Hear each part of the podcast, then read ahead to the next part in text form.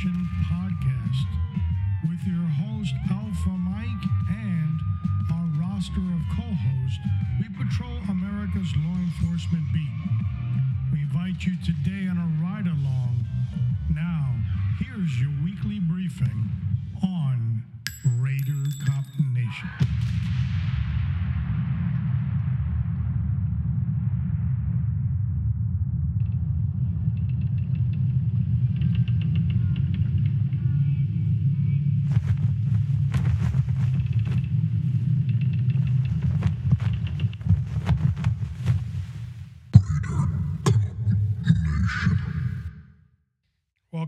Episode 7575. I'm your host, Alpha Mike, on Raider Cop Nation, and we are featuring the last of the series in concealed carry. And we we're looking forward to this one because we're going to talk about the how. The how talks about the tactical mechanism of concealed carry. The how basically is the series or the episode that gives you the winning recipe in case you ever get involved in a shootout. How do I know? Because consistency in training is one of the elements that let people tell the story after the engagement. And that's what we want you to do. Finish the engagement and then tell the story. So we got a lot to cover, as always. But uh, before we get into that, I want to dive into a little bit of a background on where where we are in the series. Again, six part series. This is part six. So we're gonna we're gonna look at the the other five components that go along with uh, this one show. So it will allow us to go ahead and and understand and have a better grip on on this episode. Doing the episode from the standing position, uh, bum leg, uh, my left knee's been out. That was one of the reasons why I retired in law enforcement. Couldn't overcome that injury, and uh, kind of re-injured it, cutting the grass. Nothing, nothing major, but it a little bit of pain, discomfort, and swelling.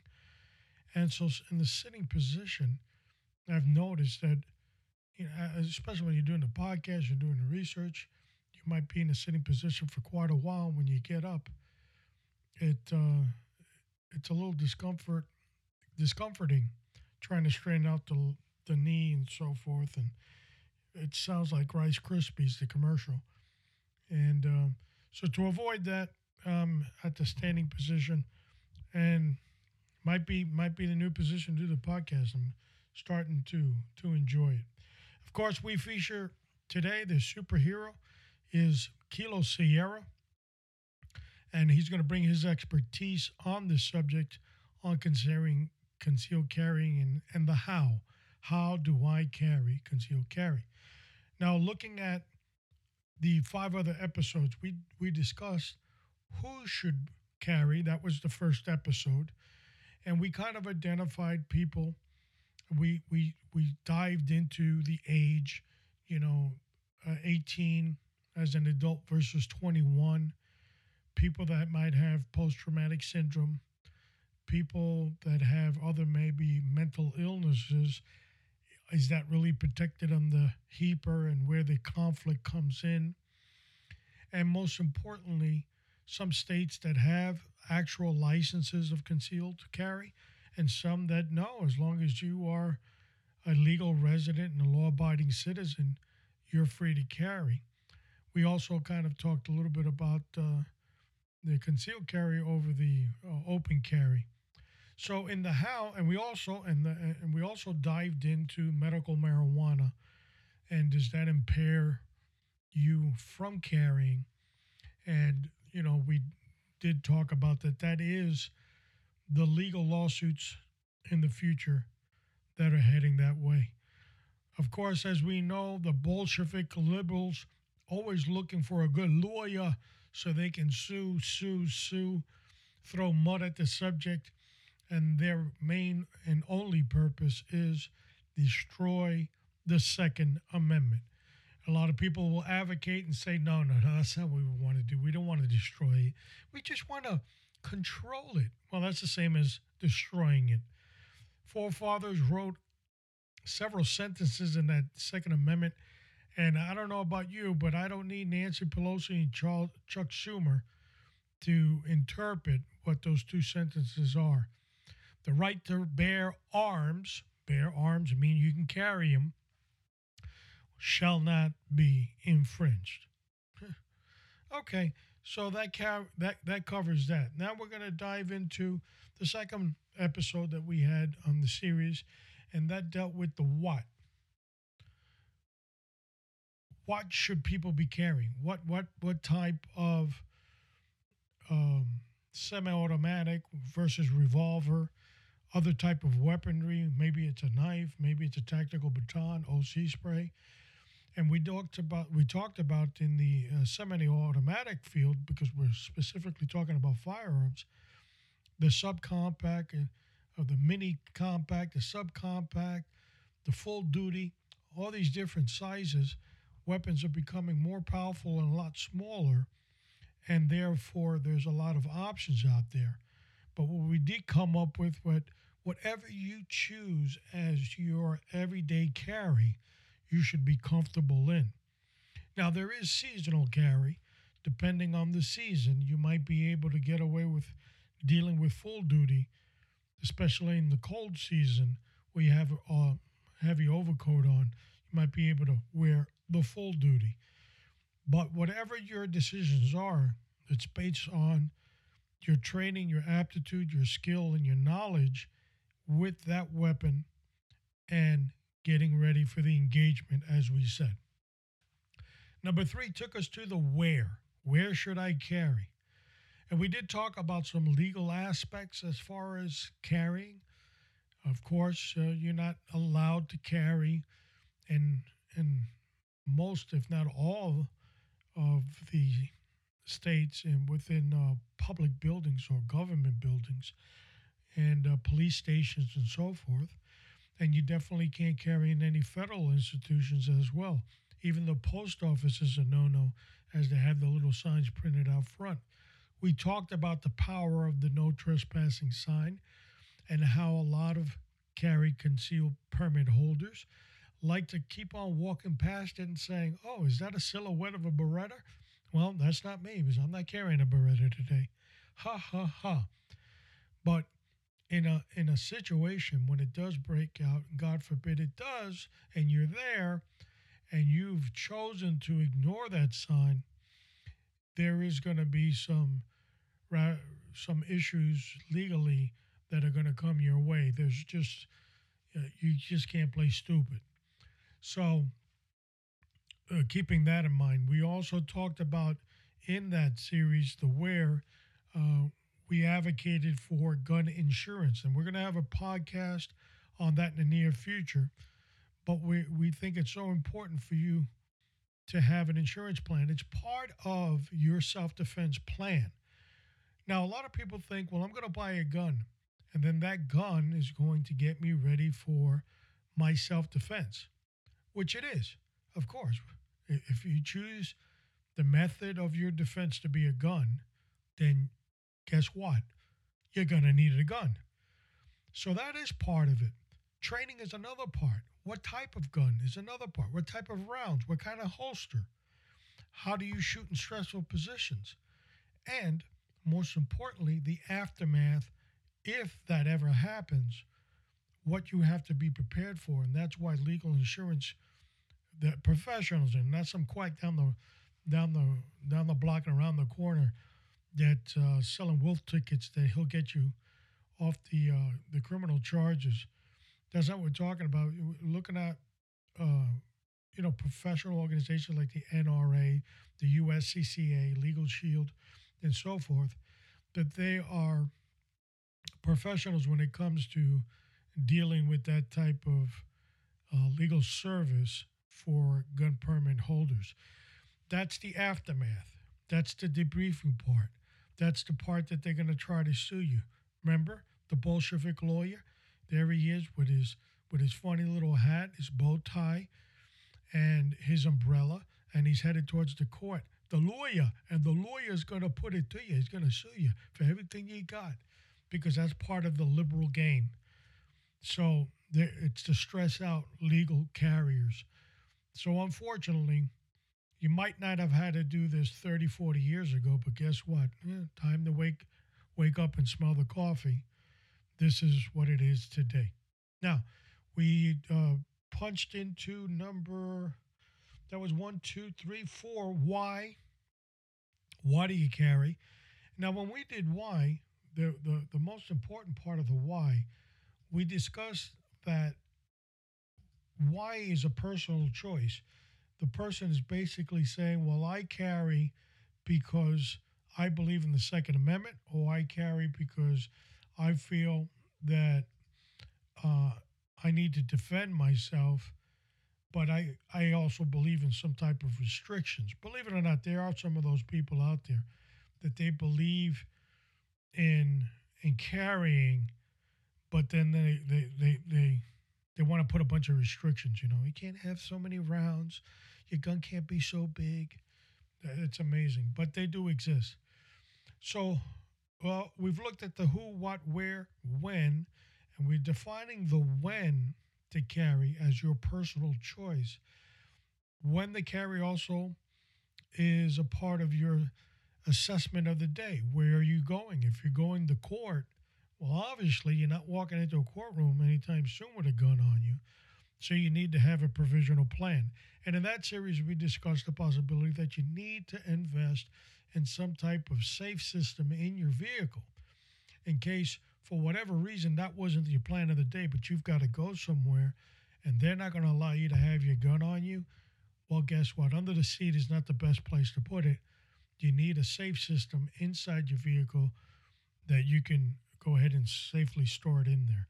Of course, I was having situational awareness when you disarm yourself, who's looking, who might be watching you doing this, and the safety aspect that comes with it. So, the when is a personal choice and it comes with also an added responsibility.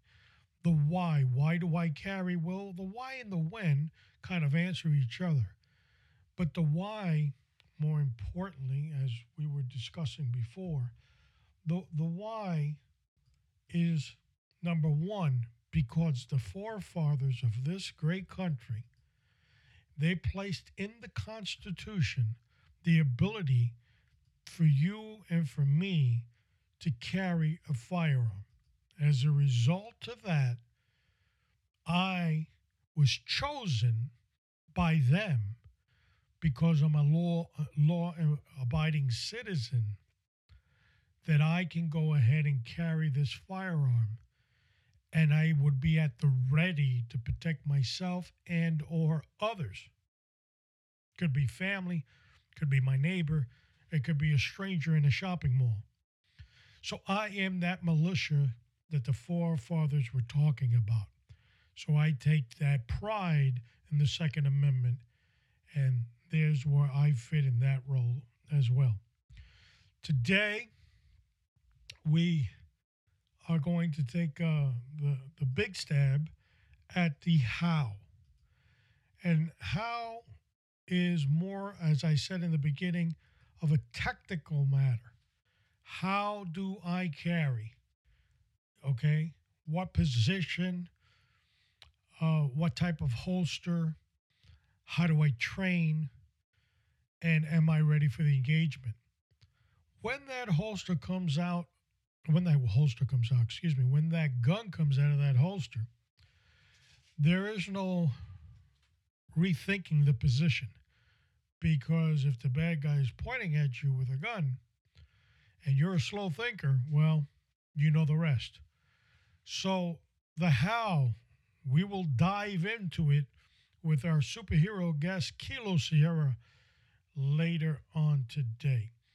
Now, how do you get in contact with Raider Cop Nation? Everybody wants to know. Well, first of all, the best thing you could do is go to RaiderCopNation.com. RaiderCopNation.com.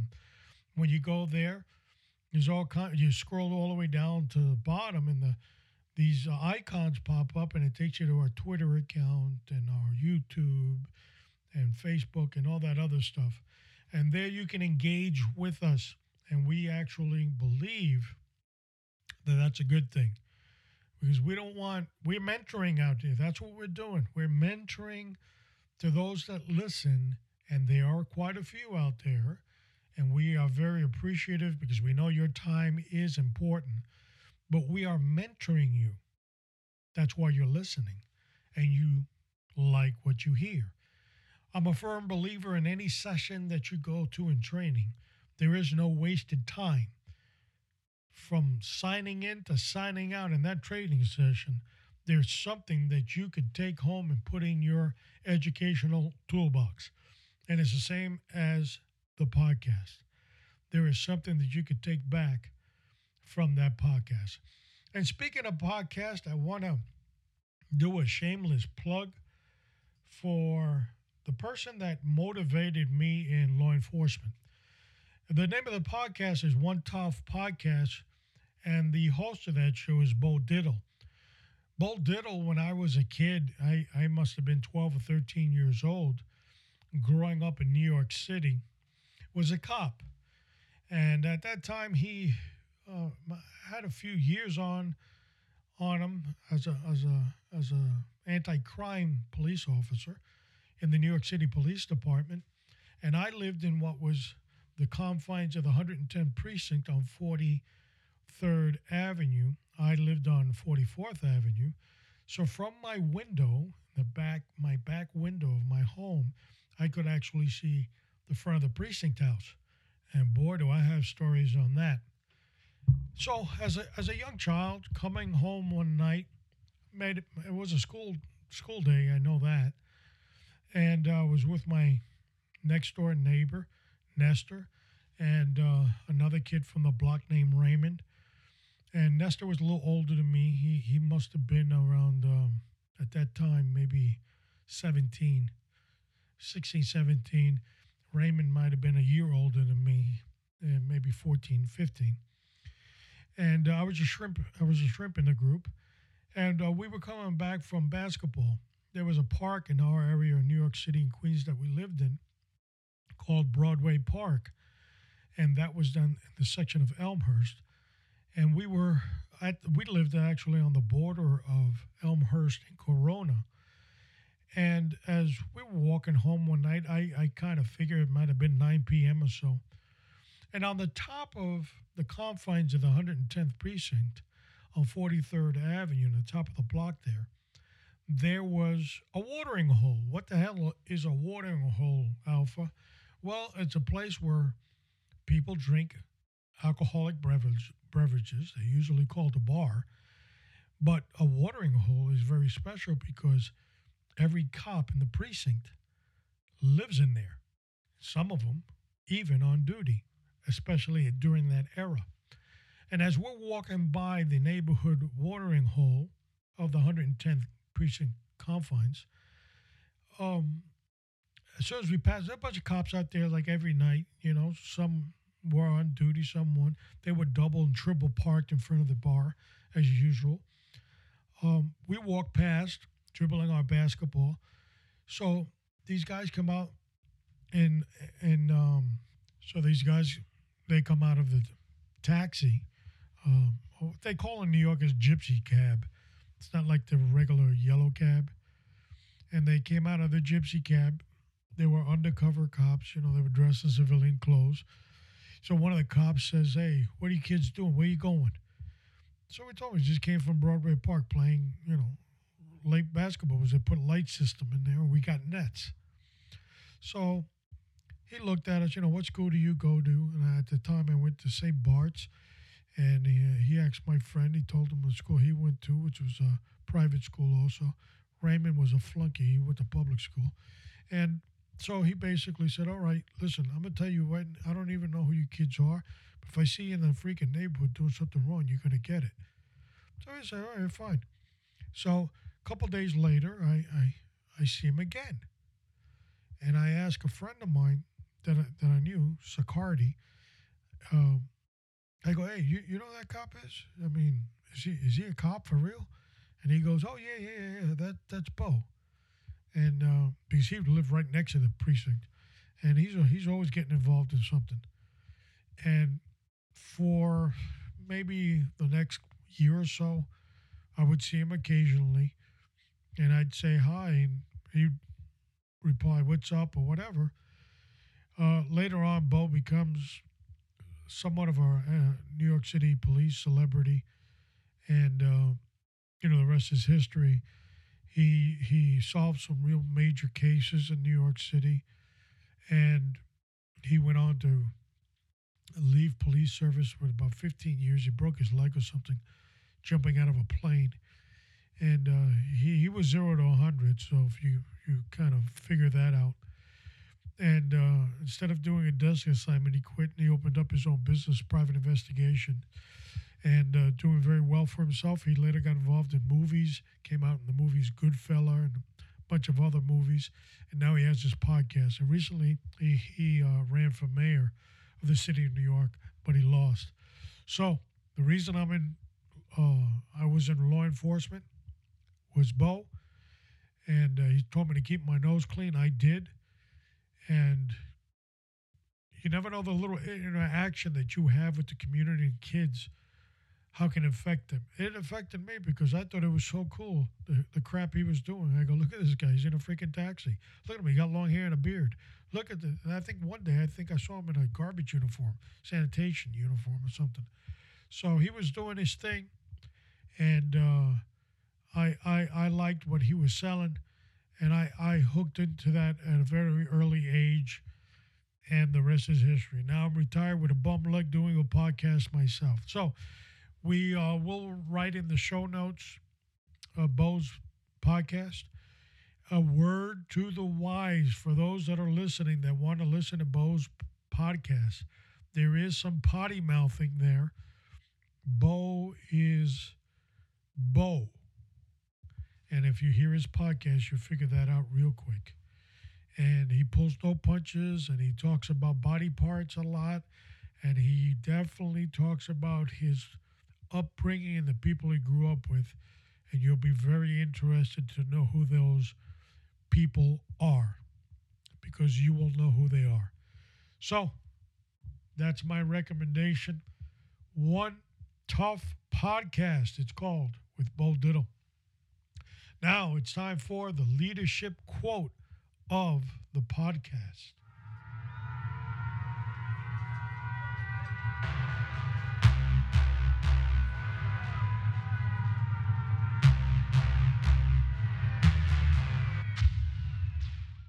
You like our new theme song for the leadership quote of the day? We try, you know, we do our thing here. But here we go. Bravery is not the absence of fear, but action in the face of fear. And there you have it the leadership quote of the day. Leadership is about many things, and one of them is being courageous. All right. We're 23 minutes into the podcast and we got a lot to talk about.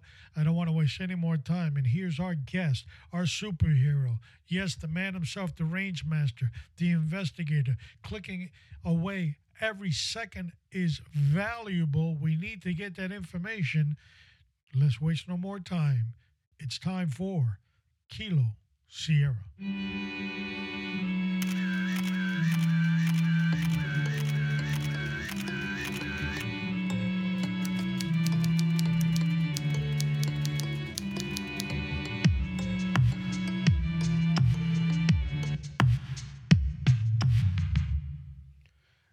Is, folks. Kilo Sierra, welcome to the show again, buddy. Good morning, buddy. How are you today? We are enthusiastic about this last part of the series on the how to carry. We have optimistically told the audience that our expert will be here, which is you. And we you. are going to dive into how in the world should I carry a concealed Yes. weapon in today's 2019 and beyond.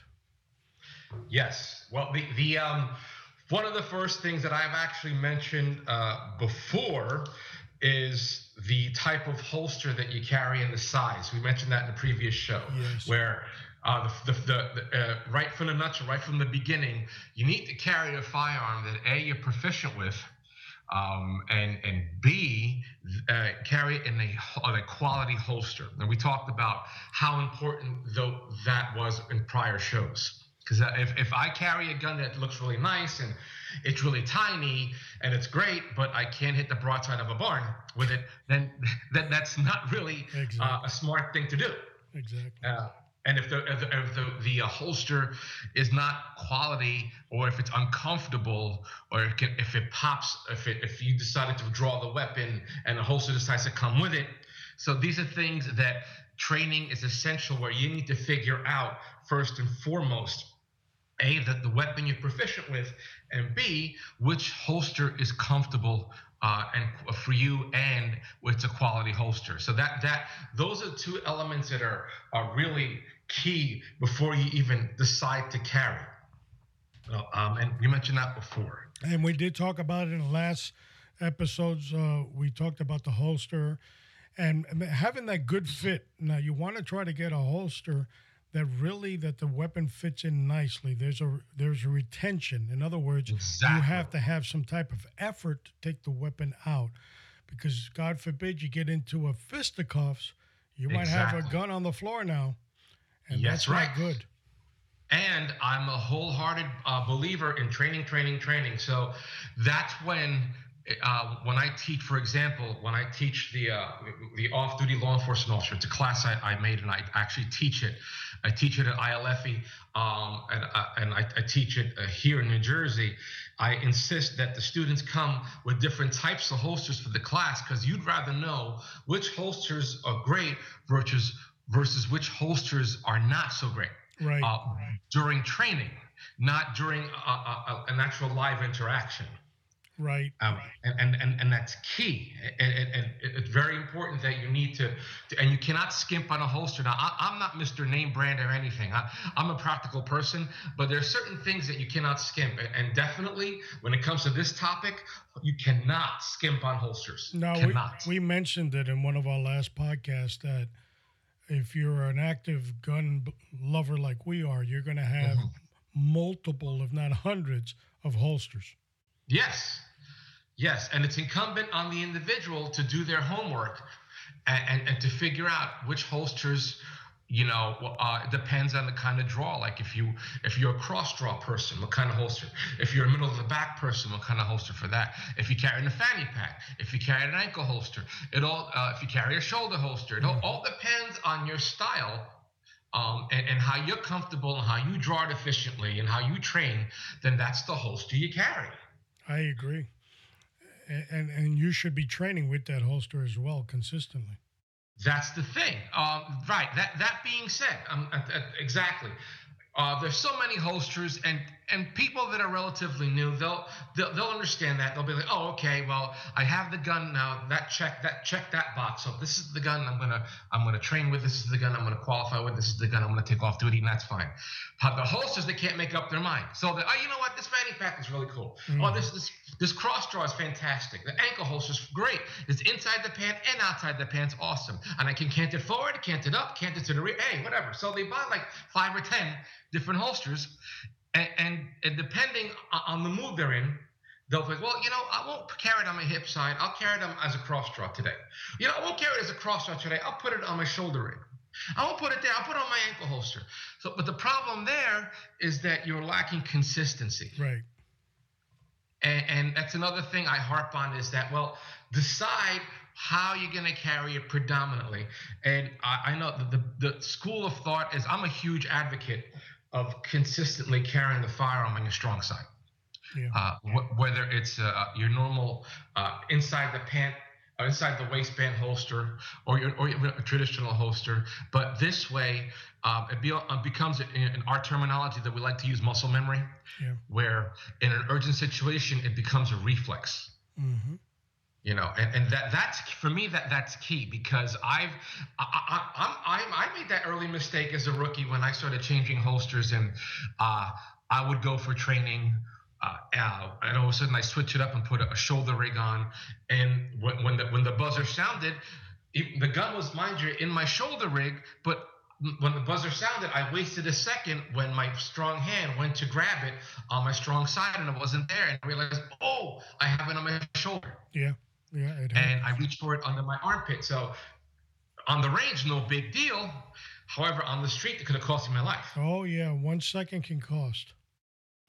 Mm-hmm. Usually, you have to always think that if, God forbid, you have to pull out your weapon in in a concealed weapon type of environment, Mhm. most likely the bad guys got the jump on you already. Yes, it's reactionary. So Exactly. you're already at the disadvantage. So you need to know where to go to grab that gun. You've got to learn also maybe articles of clothing, how to remove it, and that should be secondary. That that that should the mind should take over. You, Right, right, and that, and, and depending on your environment, Right. where you train with what, what and so the other thing that I do in my classes, you train uh, with whatever clothing you would typically wear off duty, and that's all contingent on your environment and, and the season. So if uh, up here, yeah, yeah, you have all your four seasons, then I would I always recommend to off-duty officers or to retired officers to qualify or train with uh, different with different uh, uh, maybe with a sweater, a jacket, a vest, and for the summer a normal shirt for having it inside the waistband.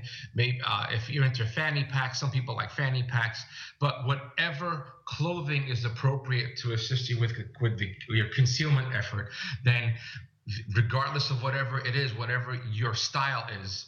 Uh, polo shirts, whatever, you need to train with whatever clothing you tend to wear. Yes. You know, uh, whatever it is. Very good point. Let Let's uh, backtrack a little bit and let's get into Sure. the situational awareness. Now, I'm carrying a Yes. gun, so as soon as I strap that weapon on me, I have to know that it's a different game now. I'm I have to be more responsible of that weapon on me, and I have to be responsible for my surroundings, and I'm also responsible for anybody that's with me.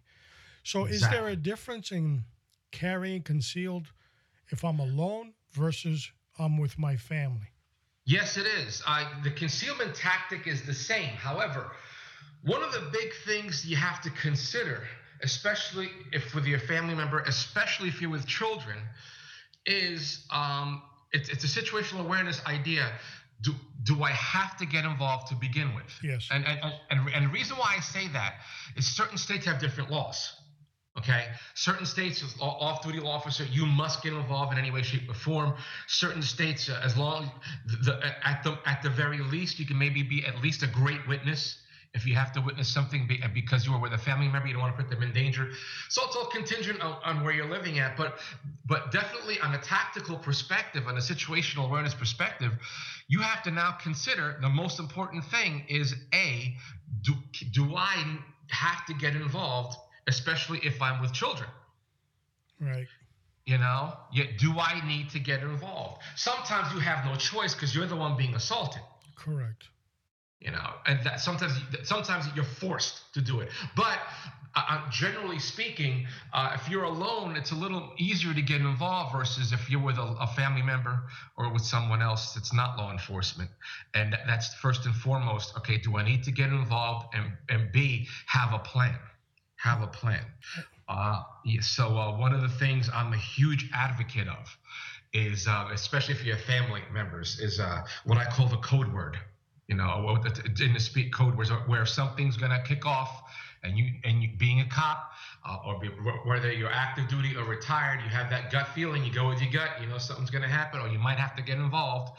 You might have maybe one plan is one one of the things I teach is one plan you might want to have is that your family members, without asking a question, will say something totally, totally off the cuff. And and and that being so far off the cuff, they already know, oh wow, that means that I need to go away and call 911. Mm-hmm. Exactly. You know, something totally off the cuff where as soon as you say it, uh, they know, oh, okay, you know, like something crazy like, do fish get thirsty? You know, yeah, yeah, yeah. you know, like what? Then, then, then oh, oh, oh, oh, wait a second. So and they know what to do. Call 911. My significant other might get involved. He's an off-duty or retired law enforcement. Yada yada yada. I have like a script that I teach. You know, this is what to say, and it also helps on at nine when you're making that phone call. Tell 911 what your significant other is wearing. Correct. Your description, yes. Yes. So avoid friendly fire. Exactly. Exactly. And and and we also want to talk about concealment and cover. Mm. Yes. And how important that is in that in that situation. Yes, it's it's a give and take. The uh, there are many holsters that provide deep concealment, especially in their the uh, uh, hot months or, or, or, hotter climates. Belly bands for, uh, is one example. The Hague T-shirt. Um, I'm sorry. I'm sorry. I'm sorry. The Kramer T-shirt is one example. Uh, there are different examples where you have a, a, a holster sewn into the, the, the, clothing, and those are all great.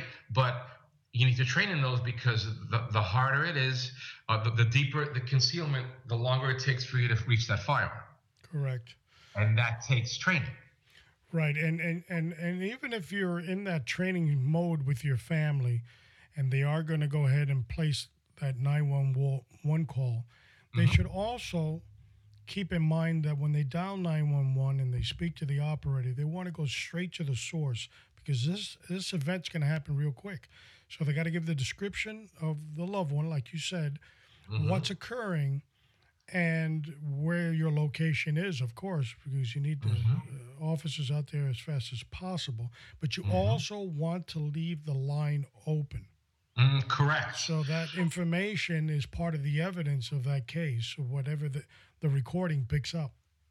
Correct. That's really important because the, uh, whether the officer themselves leave the line open or your significant other, if they're close enough and they leave the line open, regardless, just like you said, they, they catch, they record the dialogue. And, and it's important that way you can you can quantify I'm sorry you can verify that you uh, follow your whatever policy your state or your agency uh, uh, uh delineates uh, your verbal commands uh, stop, drop the weapon, don't proceed any further, or I will be forced to, to use deadly use use force. Whatever whatever verbal commands is appropriate in your region, and you're trained with. It's really that's a great point. You want to keep 911 on so you can quantify that. Say, yes, look, I gave this person verbal commands. However, they failed to respond, and that's why I had. A, and let's say, for example, I had a discharge my weapon because they didn't uh, drop the knife or they didn't drop the gun, and I was in fear of death or serious bodily injury. And you can and you can uh, back up your statements by having you know the jury or whomever listening to the recording hear you provide the verbal commands before you take action. Yeah, I, I, I agree, and and you, you you you want to also know that that information that they pick up on the recorder is important uh, during a homicide case. What the detectives are going to look for is the three elements, which is ability, opportunity, and intent. And if they don't have a, a video recording of this, but they do have an audio recording, it helps them conclude, hey, the the or the or the retired officer or the person carrying concealed is giving verbal command, is actually telling them don't come any closer. So there is a threat. They are closing the gap. So that ability and that opportunity is there. And then if uh, you know the guy goes to pull out his gun or or whatever it is that uh, he says uh, don't do it, or, uh, you know that means that there was intent for bodily exactly. harm. So you're you're closing that case for those homicide detectives a lot sooner. Exactly, exactly. Uh, say in New Jersey, for example, you have to be uh, prove that you were in imminent danger or in fear of death or serious bodily injury. That's how we define it up here. And uh, so that's exactly like your point. So you can you can quantify that by uh, with the uh, allowing whomever parties are, are, are privy to hearing the recording that you can quantify, yes, I was in fear of death serious bodily injury because the individual did not follow my verbal commands and my my, my attempted constr- we, we, we call constructive authority with sure. the verbal commands. So it, right, that's that's so true. The 911 recordings are key. Are key. Uh, uh, police officer on duty have the body cams now.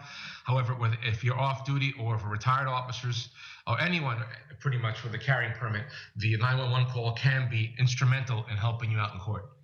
All right, let, us uh, roll into two more subjects that I think are, are important. Number one, training with your actual duty carry rounds opposed to your practice rounds and yes. maintaining and cleaning your weapon on a regular basis. How important is all that? Extremely important. Um, let's go. Let's touch base with the the rounds. The we all practice with our you know full metal jackets till, till the cows come home. We buy the, the cheapest. You know how we cops are. We buy the cheapest brand of practice, right? Yeah, we're um, tight wads. And uh, it's inexpensive, which is fine. And and, and the, shoot, the gun will shoot all day. However, for individuals uh, that carry hollow points, the the one is one important is something very important to know is that there are some firearms that become finicky with certain brands of hollow points. Yes. I'm not an engineer. I'm not a mechanic. I don't know what, necessarily why these things happen. It could be the how, how, the the hollow the whatever specific brand how the hollow point tip tapers. I'm not sure, but there are certain guns that do not digest certain brands of hollow points in the most efficient way, and they'll jam. So the, my point is is that for those individuals that carry hollow points um, especially off duty, I always recommend to uh, to uh, shoot off certain brands. So buy a box of this, a box of that, a box of this, and not only different brands but different grains, uh, different weights of the bullets, and practice with your firearm to see which one it prefers. Correct, and you want to also uh, measure the grouping. So grouping, Correct. for those that don't know what it is, as you're shooting at a target, let's say at uh, seven yards you want to try to get those rounds as close as possible together. Mm-hmm. So the closer exactly. the rounds, that's grouping. So that ammo might be a lot better for you and that weapon if you get Correct. a tight group. Exactly. So that right. So it, it, it proves the exact. It's a, it's a, great point you made, and it proves the exact same point. Where certain uh, firearms, for whatever reason, uh, will, will will work better with certain brands of ammunition, but but it's different than practice ammo. So you can practice for proficiency with practice ammo. That's great. And shoot a couple of hundred rounds, but shooting a couple of hundred rounds of hollow points gets expensive. Yeah, so, so, so, so the key is get really proficient, but buy a box of this and a box of that, just to make sure that eh, which hollow points are more accurate uh, and which will function better in whichever weapon you carry. And you also want to uh, check out the shelf life on your duty carry rounds, see what it is, let's oh, say oh, yes. you say, "Well, oh, I'm yes. going to change them out once a year." Then go ahead shoot that's your duty rounds. That's what we did in my department once a year. Yeah, get rid of those duty rounds and buy a new fresh box. Throw it in there. Get in the habit yes. of doing that every year. Yes. Yes, absolutely. That's what my department did every year. We, we, uh, when the officer qualify uh, within the, in, in, the year, we would give him a new box of ammo uh, of duty rounds because uh, it, it's safer. It, it's safer that way. Yeah. You know, you're getting a fresh product. And the last thing I want to talk about, well, we want to get into maintenance as well, but one of the things I want to talk about is know how many rounds you're carrying. So if you have one or two magazines on you, what's your full load? Let's say seven and seven, that's 14. So you know that you could have shot 14 rounds. And you you want to know, you want to be mindful of what uh-huh. you're carrying because God forbid it happens your tr- your trigger finger is going to be moving so fast you're not going to know.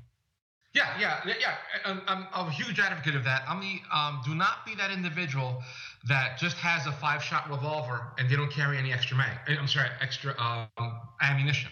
Right. You know, you you want to make sure uh, that, that that is contingent on your your uh, procedures and when you carry for concealed. Okay, I have the firearm. Now, where am I going to carry my extra mags? And, that's something and where am i going to put them uh, on my body? Those are things that are a must because you, you i'm a huge advocate. Do not just carry the firearm with only the mag in the gun as your only ammunition source. Correct. you need to carry other magazines or other speed loaders if you carry a revolver. Yeah there believe it or not there are people that still carry speed loaders. Yes. Oh, and yeah. they've gotten a lot better than the old days you know, yes. If that little clip in the back didn't work properly, you had rounds all over the floor. Yeah. Oh yeah. Uh-huh. The strip. Oh yeah. yeah. exactly. And then you would have, if you were on the range, you'd have people that want to bend forward and start picking them up. Yeah, yeah. What a target! You can kick them right in the back of the pants. There. What are you doing, goof? yeah, exactly. now we're, we're going to dive into cleaning and maintenance. Very important. I know if Pistol Pete were on here and I'd ask him, Pete, uh, how many times should I clean and maintain my gun? He would tell you every day. Yes. But yes. for for the regular Joe, every day might be a little bit of a stretch. But how important is this cleaning and maintenance of that weapon, and why would you do, want to do it? It's essential. You want your weapon to function properly, and there, if the weapon is dirty, it, uh, especially with prolonged firing, especially if you're training, come back from training, it might not cycle the right way and it causes a malfunction, and it could be a deadly error. You're done. You're finished. Yeah. Uh, you want you want to make sure that your slide goes back and forth, that there's some type of viscosity with that weapon. So, as soon every time I shoot, whatever, I don't care if it's qualification, I don't care if it's training, even if it's a few rounds because uh, I'm training somebody else that I want to shoot my weapon first. I find it very important and, and, uh, and, a safe protocol, safety protocol that when you clean your weapon every time you discharge it, whatever. I don't care if it's five or ten rounds or if it's 300. It doesn't matter. You need to clean your weapon at that that day that you used it. Right. Yeah. Uh, also, if you carry, you get lint uh, uh, in, the firearm if you have you know, if you carry it every day, especially especially if you carry a small gun on your ankle holster, they tend to get dirtier faster. And um, another thing you want to do, this is something that I, I, read an article about it, and unfortunately I don't remember off the top of my head uh, where I read it. Uh, there was an individual that used the, the, your typical orange dummy rounds for training. Uh, I think they were doing reloading drills and they were doing it, doing it, doing it over and over again. So then they, dis- they disassembled their weapon, a, a loaded a round in there. They went to qualify with that with that weapon, and it didn't fire, and the round didn't go off. And he charged another round, didn't go off. So he took the slide apart he took the gun apart, looked at the slide, looked at the, the pinhole for the, with the firing pin. What happened was, he, unbeknownst to him, during his practice, the the the the, the fake round, the, the dummy round, mm-hmm. a, a, piece of plastic chipped off and plugged the firing pinhole. Jeez. And look, and he luckily he found out while range. he was mm-hmm. right. So that's why if he would have cleaned his firearm, uh, even during dummy round practice, he would have noticed that plug. Hopefully. Yes. Yeah, uh, like my uh, old range master used to say, always know the status of your weapon. Absolutely. That's a great verb. That's a great adage. I like that. And basically, you know, how many rounds you have. Uh, I, w- I would do uh, a check of the weapon by basically, even though it's loaded, let's say you have it loaded in your house, you have it loaded inside your safe, you're going to go out, open up the safe, take the weapon out, remove the magazine, take that one out of the chamber, and reload it again because especially on a semi-automatic, it's spring-loaded. So the weapons are basically it is a form of mechanics. You exactly. want to make sure that that spring is is reactivated and ready to go. That exactly. it's not in any other position. I had that happen to me once on the range, and I'm shooting my duty weapon, and we're practicing as instructors, and we're shooting at a pretty fast uh, pace and all of a sudden a click click click and i'm trying to figure out what's wrong and this was my last magazine so i'm, I'm removing the magazine inserting it again and i had not noticed uh, that the spring had broken off on the magazine. Really? Uh, inside the wow. magazine follower. Yeah follower. So, yeah. Oh so, wow. and, and and and i was just so focused on what i was doing so uh, oh and by the way pistol pete came to the rescue that day too as always That's great.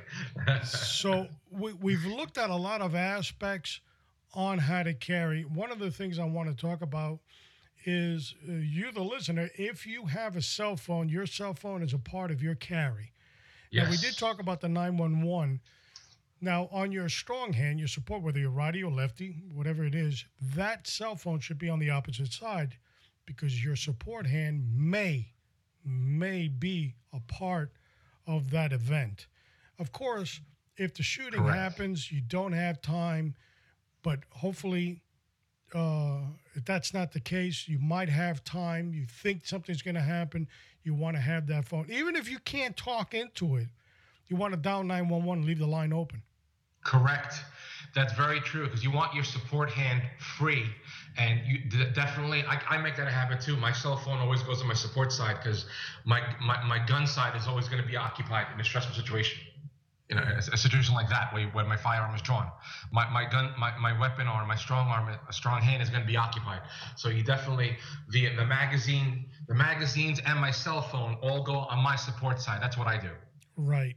And as my old range master used to say, when he used to watch us as range instructors go into the supermarket to bring things back to the range and we were carrying it in our strong hand, he would say, Why are you carrying it in your strong hand? Put that bag in your other hand. Because your strong right. hand has to be ready at all times. exactly. That's a part exactly. of your situational awareness. So keep that in mind too. I'm going to the groceries, my gun's on my yep. right, and I'm carrying a bag on my right. Well, I can't grab a gun with a with a bag in my hand. So you want to transition that to your left. That's what I do. I carry my bags or whatever. I go shopping, whatever. Everything's on my support side. Everything, because I always want my, my my strong side free in case I have to draw my weapon. Yes, that's absolutely that's absolutely true. Yes, absolutely. And I think the best thing that we can advocate on how to carry is training. And you said it early on today: train, train, and train some more. And just do not be satisfied with the fact that, okay, I got my gun permit, I paid whatever it was, and I showed a little bit of proficiency. I'm good. I think I'll do this again in 30 years. Get involved in some in some more advanced training, because Absolutely. the more proficient Absolutely. you are, the better you chances you have of surviving. Ain't isn't that right? Absolutely. I mean, you can even as I mean, you can even train at home or in a safe area. Obviously, make sure you have an empty firearm or use a dummy round. I'm sorry, a, a dummy gun, like an ASP gun or something like that. But you can even uh, when it just training for drawing from concealment, you can do that at home uh, uh, under, under certain under safe situations. Make sure the firearm is empty. Make sure you point in a safe direction, or or like I said, using a dummy gun. But it, it's as long as you get that reflex as long as you get that reflex and where to reach for the gun, where you typically carry it, strong side, fanny pack, whatever. But training, training, training. So you don't necessarily have to wait to go to the range. You can actually do that at home under the, under the appropriate safe conditions. Correct. And, and you have to be ready for that event. Mm-hmm. And as I said in my last podcast on the why, the why is a mindset. So you have to really define, you, the listener, you have to define why you're carrying in the first place. And the forefathers of this country gave us the Second Amendment, and they chose us specifically as the militia. So That's right. you have a big responsibility with that weapon, not only in training, carrying it, but definitely how to use it. And so it's just not that one act of saying, "Oh, I like that one. It has a little handle. I'll buy that one." And, exactly. And there's much more that's entailed in that, and uh, you know, responsible gun ownership is everything. Absolutely, it's contingent on uh, on the individual to be the responsible gun owner, uh, because we're the ones that set the standard. Uh, we're the ones that set the example. And, and when, when we do something erroneous or something bad, and it, it doesn't look good for the, uh, the general public, it doesn't look good. It puts a bad light on on on, on uh, law-abiding gun owners. Right. It, it, it's very it's very important because we represent uh, as as law-abiding gun owners. We have to set the example. As always, finger off the trigger, never point at anything that you don't intend to shoot. And exactly. be at the ready with training, training, training. I think we've covered a lot. I'm sure that there are people out there will have an extra list saying they didn't cover this, they didn't cover that. of course. of course. But in actuality, we could probably have another 40 episodes on this on this one subject. Everything Absolutely. boils down to you, the listener how far do you want to be proficient in it? It's like Kilo Sierra knows he's taking martial arts. Imagine if you took one class and then as you mm-hmm. walk down the street, I'm, you know, master kung fu, master yeah. karate man with one class. No, it has to be a discipline of very uh, many classes for you to get to a specific level. We never master anything, but we have to reach a higher level each time we train. Absolutely. Uh, keep on striving for better, for better, doing better, doing being more proficient. uh, being more accurate, uh, uh, drawing drawing faster. Uh, it's all training, training, training. Because you want it to be a, a, reflex. That that's the key. You want it to be. You, you want. We don't want to think about it in the sense of uh, because that that half a second or that one second because it's reactionary just like you pointed out early on the show. We pretty much we are reacting to a deadly force situation right. or, or a deadly deadly threat. And we need to be as proficient as possible in drawing that firearm. Correct. absolutely. So uh, uh, we hope that you've gained you've gained a lot of knowledge on this series and especially with the how we have been so fortunate to have our registered expert in Kilo Sierra. We bring you these things because we know what is entailed in carrying concealed, and because we were off, we were officers at one time. We're retired now. We still carry. Yes. We carry on an every day, and we think these things through, and also because we're trained and proficient in the art of weaponry. That's right. So, any any last closing remarks you have? The, uh, just that those individuals that carry it, it's incumbent on, on, on them to, to uh, it's their responsibility to seek training. Uh, you, you, made a really good point before. Don't just get a carrying permit and expect that you, are going to turn into a Superman or Bruce Lee, or just because you have a carrying permit. That's not the point. The point is that's just the beginning. Having that you yes it's good that the individuals you know they they they have a carrying permit. That's a huge responsibility now. It's incumbent on them to make sure that yes i have the weapon i have the carrying permit. Now it's my responsibility uh, to, to be uh, uh, proficient with this firearm because my life could depend on it or the people i'm with their lives could depend on it or the people i'm protecting their lives depend on it. So it's a huge responsibility that you need to take seriously and if you're listening and you're thinking about uh, getting involved in carrying concealed and getting trained, seek a qualified instructor in the area that you live in, whether yes. they're NRA instructors or they're former police officers, and in some cases, even military. Correct. We encourage you because you need to lift yourself at a higher standard every time you train. Absolutely. Absolutely. Mm-hmm. Kilo, thank you very much for being on the show. We are truly blessed always to have you as our one of our superheroes here on Raider Cop Nation. I'm very humbled. Thank you so much for having me. It is an absolute pleasure uh, discussing these topics with you, and I look forward to more interviews.